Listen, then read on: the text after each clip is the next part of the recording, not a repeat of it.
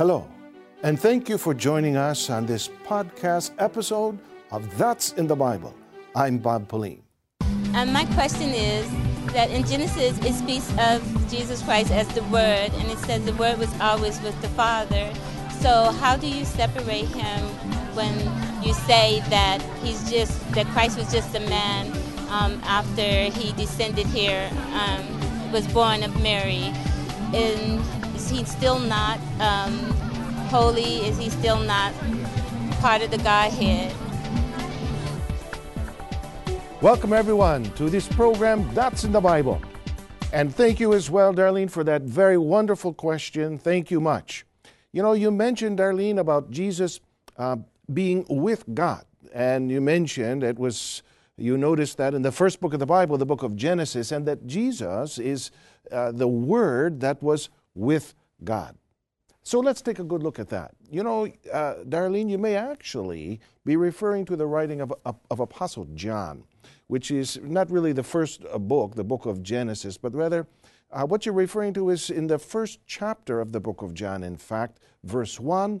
And they often read as well verse 14. They read those verses together in order to make the particular point that you were referring to in uh, your question. So uh, let, us start our discussion there and turn to the book of John, chapter 1, and read those verses that uh, led you to make the conclusions that, uh, that you have made and, and mentioned. John chapter 1, I'll read 1 as well as 14. In the beginning was the Word, and the Word was with God, and the Word was God. And the Word became flesh and dwelt among us, and we beheld his glory the glory as of the only begotten of the Father, full of grace and truth. So this mentions that the Word was with God. And being with God clearly proves, Darlene, that the Word is different than God Himself, because then God would be with God, God with God. And that, of course, then would make two gods. And the Bible clearly teaches us about only one true God. It also mentions that the Word became flesh and dwelt among us. So, well, why did the Apostle John say that the Word, first of all, why did he say that the Word is with God? What does it mean? If it's, if it's not Jesus already pre existing with God in the beginning? Does Apostle John refer really to a pre existent Christ in those verses? As well, so many are wrongly teaching that, he, that it does. And that Jesus, therefore, himself is God who became flesh and dwelt among us. That's what so many are teaching. We're going to turn to the Bible for a response, but before we do that, let's take a look at what authorities in the Roman Catholic Church have to say uh, about this? What's their explanation? It's worth noting. Here, let's take a look at what they said. It's in a footnote from the uh, Catholic Bible, the uh, Douay-Rheims Confraternity edition of the Bible. They wrote in the footnote of John 1 1 the following To represent his eternal existence with the Father, St. John employs the term Word it is so used only by St. John and designates the Son as a kind of intellectual emanation from the Father.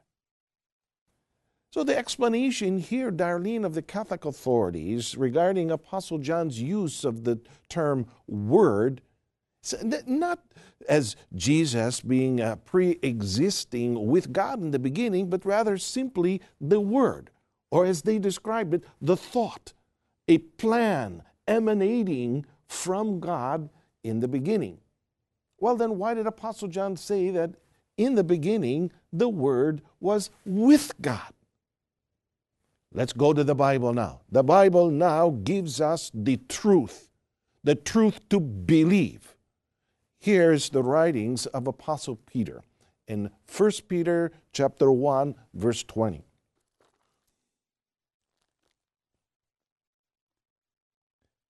He was foreknown before the foundation of the world, but was made manifest in these last times for the sake of you. the answer of the Bible, Darlene? Christ had no pre existence in the beginning, but it rather it was it was foreknown. He was the idea. God had that foreknown idea or plan about him already in the beginning. It was in his mind, it was the plan of God as as what? As a word. As uh, as we all know, it, it did not remain just a word. When did Christ, who was who was only a plan, a logos, a word with God in the beginning, when did that word no longer be simply a word or a plan, but actually materialize? Come into existence. Galatians chapter 4, verse 4. But when the fullness of the time had come, God sent forth his Son, born of a woman, born under the law. So, Darlene, if it was the Word which became flesh, and not God who spoke the Word that became flesh, why then does the text say that the Word was God? Consider Luke 137. The Bible responds this way. For no word from God shall be void of power. What's the Bible say, Darlene, about the Word of God? It is not void of power. How about God Himself? Does the Bible give that kind of description about God? Genesis 35 11. Also, God said to him, I am God Almighty. Be fruitful and multiply. So, Darlene, what does the Bible say concerning, uh, concerning God and His power? In uh, uh, Genesis 35 11, God is almighty. He's all powerful. Just like what we read from Luke 137 about the Word of God. The, the Word is not void of power or it's all powerful. God is almighty, not void of power, all powerful. Thus, it's not, it's not shocking that Apostle John made such kind of a statement that, that the Word was God. Des- describing the nature of, of the Word, not that the Word is in fact God Himself. That's an adjective, not a noun. And as an adjective, it's used to describe the term word. Which is why, in fact, you know, what, Darlene, other Bible translators have in fact translated it more clearly, such as, for example, the James Moffatt translation of the Bible, which renders it the Logos was divine. Logos being the Greek for word.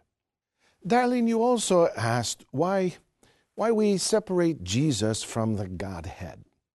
It's, you know, it's not that we do any such thing, actually. You know, there, there may be, as you, and you may witness many preachers who teach uh, so many things about the term Godhead, and they may say that, well, it means a triune God, such as God the Father, God the Son, God the Holy Spirit. But, Darlene, everyone, that is simply not in the Bible.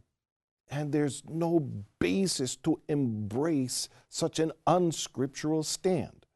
What is in the Bible, however, is the teaching of Jesus regarding who the true God is. Believe Jesus. What did he say? Let's conclude with his words in the, in the book of John 17, verse 1, as well as verse 3. Jesus spoke these words, lifted up his eyes to heaven, and said, Father, the hour has come. Glorify your Son, that your Son also may glorify you. Allow me to pause, Darlene. Who's speaking? Jesus. He's praying to the Father. What did he include in his prayer? Verse 3 And this is eternal life, that they may know you, the only true God and Jesus Christ, whom you have sent. Jesus himself referred only to the Father as God, not, not himself. He didn't say that the Father and also me together and also our companion, the Holy Spirit, the three of us make up a Godhead, triune, Trinitarian God. He didn't say anything like that. This is why here, Darlene, inside the Church of Christ, we believe and we teach that the truth concerning the one true God is the Father. Why? Because that's in the Bible. Please feel free to email your questions about the Bible, about salvation, to answers at incmedia.org. Make sure to like and subscribe to this podcast, That's in the Bible, and turn on your notifications for new episodes. I'm Brother Bob Pellien, and we hope you join us next time for more programming of the Iglesia Ni Cristo Church of Christ. To watch episodes of That's in the Bible, go to incmedia.org. Thanks again for listening, and God bless.